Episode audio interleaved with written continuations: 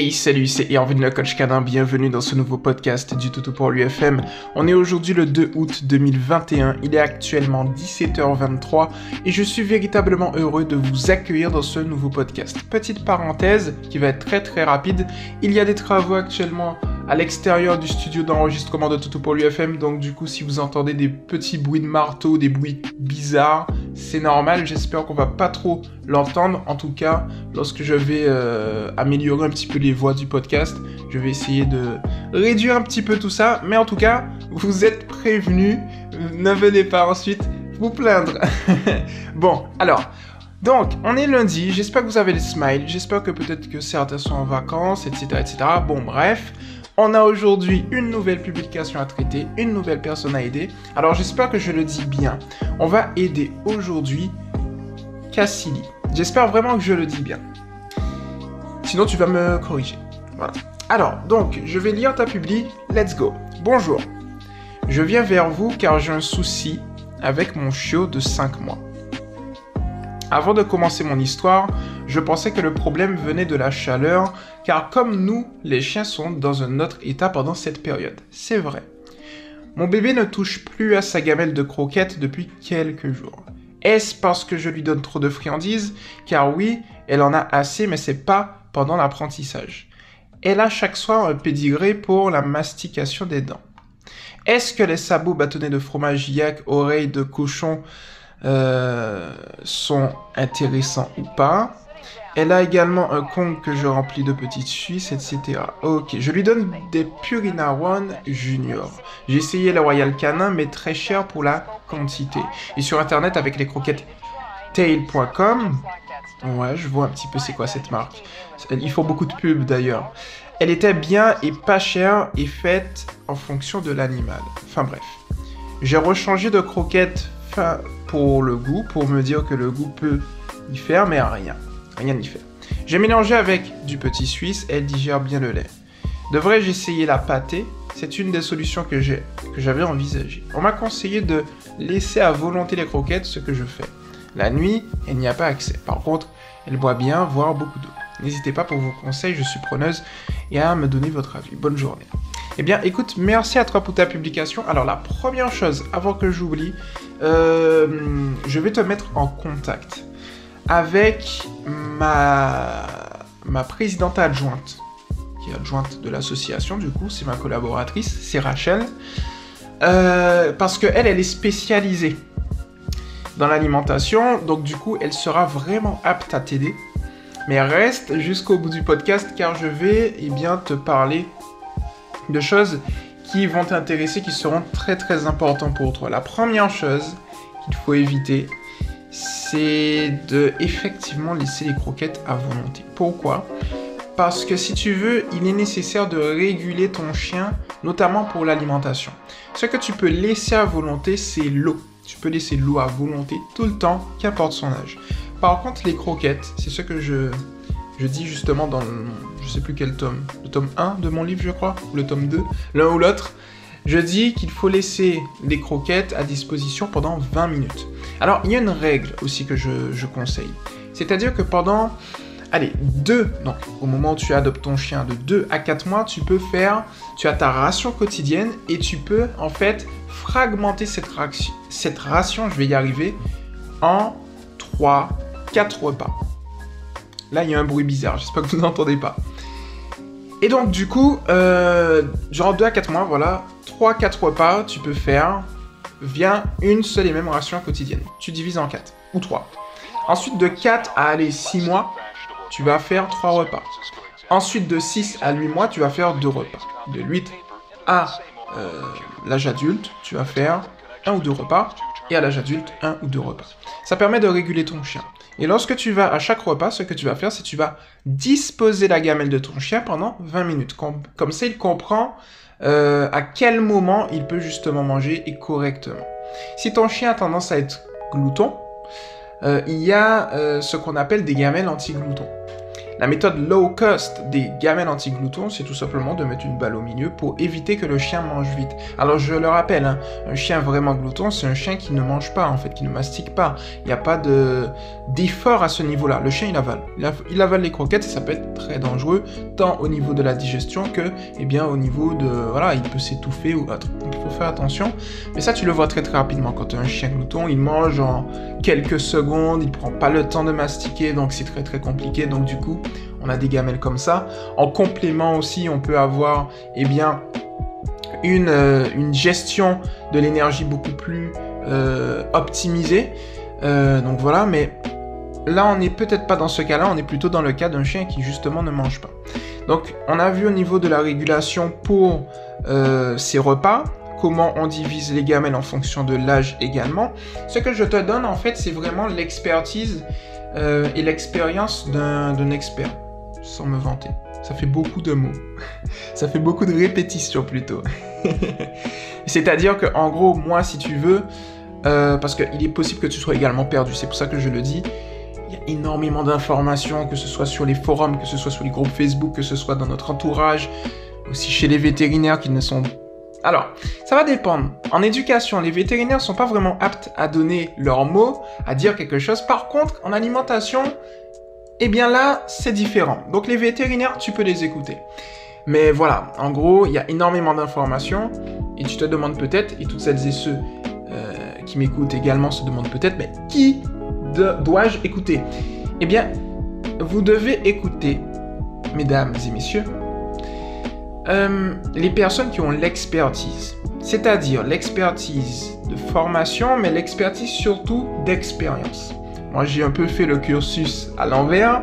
J'ai fait en sorte d'acquérir, comme vous le savez, l'expérience qui m'a permis de créer la méthode de l'éducation positive scientifique. Et ensuite, uniquement, et je vous parle sincèrement, uniquement pour avoir le titre de comportementaliste canin, et non pas pour avoir des connaissances en plus, parce qu'au final, euh, la formation que j'ai suivie ne m'a rien appris, c'est vraiment mon expérience et mon coaching euh, sur des centaines de milliers de personnes qui m'ont appris à bâtir une bonne méthode et à coacher les gens, et eh bien voilà, c'est pour le titre, mais en tout cas, euh, j'ai la formation. Donc j'ai les deux. Donc je suis expert du domaine. Et donc du coup, je te conseille, alors pas forcément moi, mais de, suivre des experts du domaine qui sont positifs à 100%. C'est souvent des gens qui ont pignon sur rue, qui prennent un peu de temps à répondre aussi, qui ont une équipe c'est des personnes comme ça et aussi qui vont te délivrer une information qualitative gratuitement. De manière abordable. Voilà.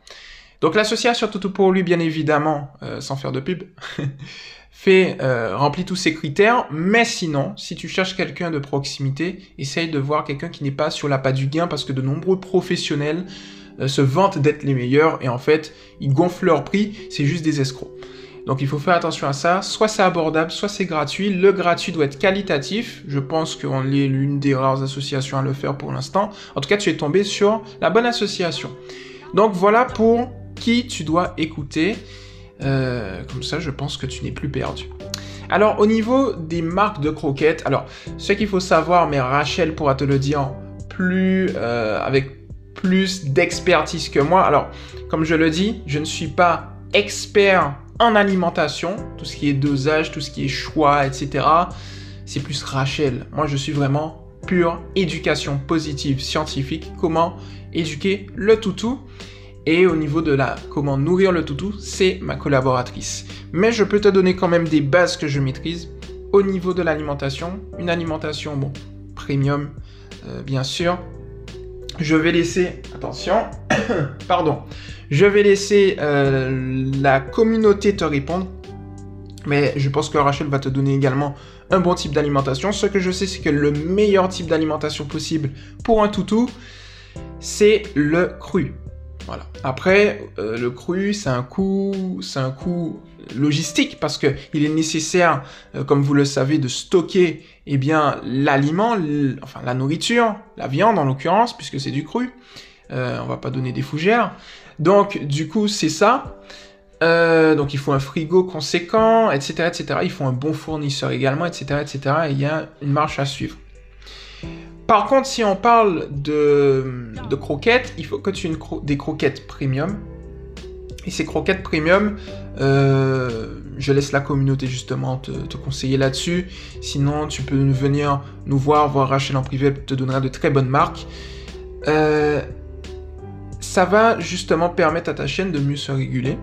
Parce que souvent, tout ce qui est Purina One, Royal Canin, en bref, euh, tout ce qui est marque de supermarché, hmm, c'est pas vraiment tip top parfois. Ça dépend.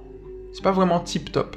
Tu vois, en règle générale, de mon expérience à moi, euh, les marques de supermarché, euh, de grande surface, c'est pas vraiment bon parce que c'est mal équilibré, ça ne respecte pas euh, l'organisme du chien, etc., etc.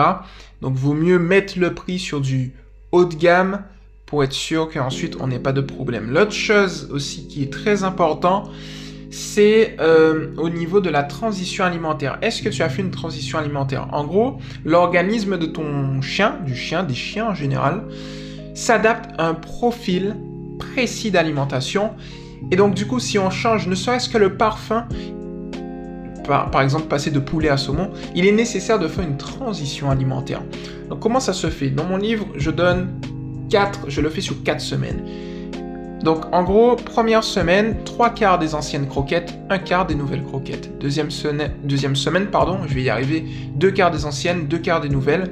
Troisième semaine, 3 quarts des nouvelles, un quart des anciens, des anciennes. Et enfin, eh bien, la quatrième semaine, 100% les nouvelles. Quand tu fais une transition comme ça, ça permet à ton chien de s'acclimater, si je puis dire, au nouveau profil alimentaire que tu vas lui présenter. Tu Donc c'est justement très très important de, faire une transition. Si tu l'as pas fait, il est effectivement possible que ton chien ait des problèmes au niveau de la digestion et donc du coup ça peut générer des déviances alimentaires. Donc là aussi, euh, comme je te le dis, Rachel pourra t'aider à ce niveau-là sur le choix. Et si tu souhaites un jour te lancer dans le cru, eh bien, elle pourra également te conseiller. Alors ensuite, euh, une petite technique que je donne qui peut être pas mal, que j'ai moi-même testé, euh, que j'ai aussi conseillé à de nombreuses personnes et j'ai eu de très bons retours là-dessus, c'est tout simplement de prendre un tout petit peu d'eau tiède et de le verser un peu sur les croquettes. Ça va permettre à ton chien de mieux assimiler, si je puis dire, les croquettes. Voilà. Ça, ça peut être intéressant aussi. Ça va les humidifier, les ramollir légèrement et ça peut être pas mal. Donc tu peux tester ça aussi. Un autre truc que j'avais, c'est au niveau de la gamelle. Il est possible que la gamelle empêche, freine ton chien au niveau de sa restauration. C'est-à-dire que j'ai eu le cas d'un chien qui ne mangeait pas dans sa gamelle, qui ne mangeait pas par terre, mais qui mangeait uniquement eh bien, dans une balle. Tu sais, des balles qui distribuent les croquettes. Et eh bien, au final, sa référente affective mettait son repas dans cette balle-là. Le chien jouait avec. Elle s'est demandé justement dans ce cas-là spécifiquement, est-ce que euh, c'est bien ou pas qu'elle mange de la sorte? Je lui ai dit, tant qu'elle mange et en plus elle se dépense, voilà, c'est top. Donc du coup, tu peux tenter. Euh, est-ce que tu as une gamelle en inox? Est-ce que tu as une gamelle en plastique? Ça peut jouer également. Euh, donc du coup, fais des tests à ce niveau-là. Essaye de voir si elle mange beaucoup plus dans ta main euh, ou beaucoup plus dans une gamelle en plastique, enfin pas en plastique, en silicone. Tu sais, les petites gamelles rétractables, est-ce qu'elle mange dedans? Est-ce qu'elle mange dans une gamelle en inox? Est-ce que si tu rehausses la gamelle, elle mange Est-ce que l'environnement euh, peut jouer? Là, je, parle plus de mon domaine, du coup. On est sur un plan psychologique. A-t-elle eu euh, un traumatisme? Je sais pas, a-t-elle eu peur dans un environnement spécifique qui a induit justement eh bien, une certaine crainte de sa part qui se matérialise justement par le fait eh bien, de ne pas manger dans sa gamelle. Tout, c'est des questions, hein. mais essaye de changer l'environnement, de voir si elle est plus enclin à manger dans un autre environnement plutôt qu'un autre, et ainsi de suite. Tu vois, ces petites variantes, ces petites techniques vont justement te permettre eh bien, de trouver le pourquoi. Après, l'autre chose que je te conseille aussi, c'est bien évidemment d'aller voir euh, un vétérinaire, voir deux vétérinaires, de leur poser la question, pourquoi deux vétérinaires? Parce que souvent j'ai la question, Irvine, un vétérinaire c'est suffisant. Eh bien non, toutes celles et ceux qui m'écoutent. Parce qu'un vétérinaire donne un avis, un autre vétérinaire peut donner un avis différent. Si on croise les avis des vétérinaires, eh bien on est sûr d'avoir la bonne information. Je vous le rappelle, l'éducation, c'est juste une question de vérité. Si vous avez la vérité, la bonne information, ça déroule derrière. Vous voyez? Donc du coup, deux vétérinaires, ça peut être intéressant. Voilà. Donc, si tu vas voir, euh, bon, aussi un vétérinaire, ça me donne une idée. Hein. Deux, vétérinaires, c'est pour optimiser. Donc voilà, pour écarter la piste médicale. Et de là, il n'y aura pas de souci. Euh, après, hmm, car, alors je lis ta publication. Hein. Euh, Au niveau des, du lait, je crois que à terme ça peut être compliqué pour les chiens. Euh, à voir, à voir. Rachel pourra te le dire à ce niveau-là. Donc je vais pas trop m'avancer là-dessus. Avant de commencer, bon, bon après je pense qu'on a fait le tour. Effectivement. Devrais-tu essayer la pâtée? Écoute, là aussi, Rachel pourra te dire. De mon humble avis, je pense que non. Tu vois? C'est une solution, mais je pense que non. Après tout ce dont on a discuté, je pense que tu n'auras pas la nécessité de, le tester. Donc voilà pour le coup, j'espère que ton podcast t'a plu. C'était Erwin le coach canin. À toutes celles et ceux qui m'ont écouté également, j'espère que ça vous a plu. Et puis on se retrouve très rapidement, comme toujours, dans un prochain podcast. Je sais que ça faisait longtemps que je n'avais pas enregistré de podcast. Mais bon, voilà, c'est pour la bonne cause. Vous inquiétez pas, je vous prépare de bonnes choses. Voilà, c'était Irvin le coach canin et on se retrouve très rapidement dans un prochain podcast. Ciao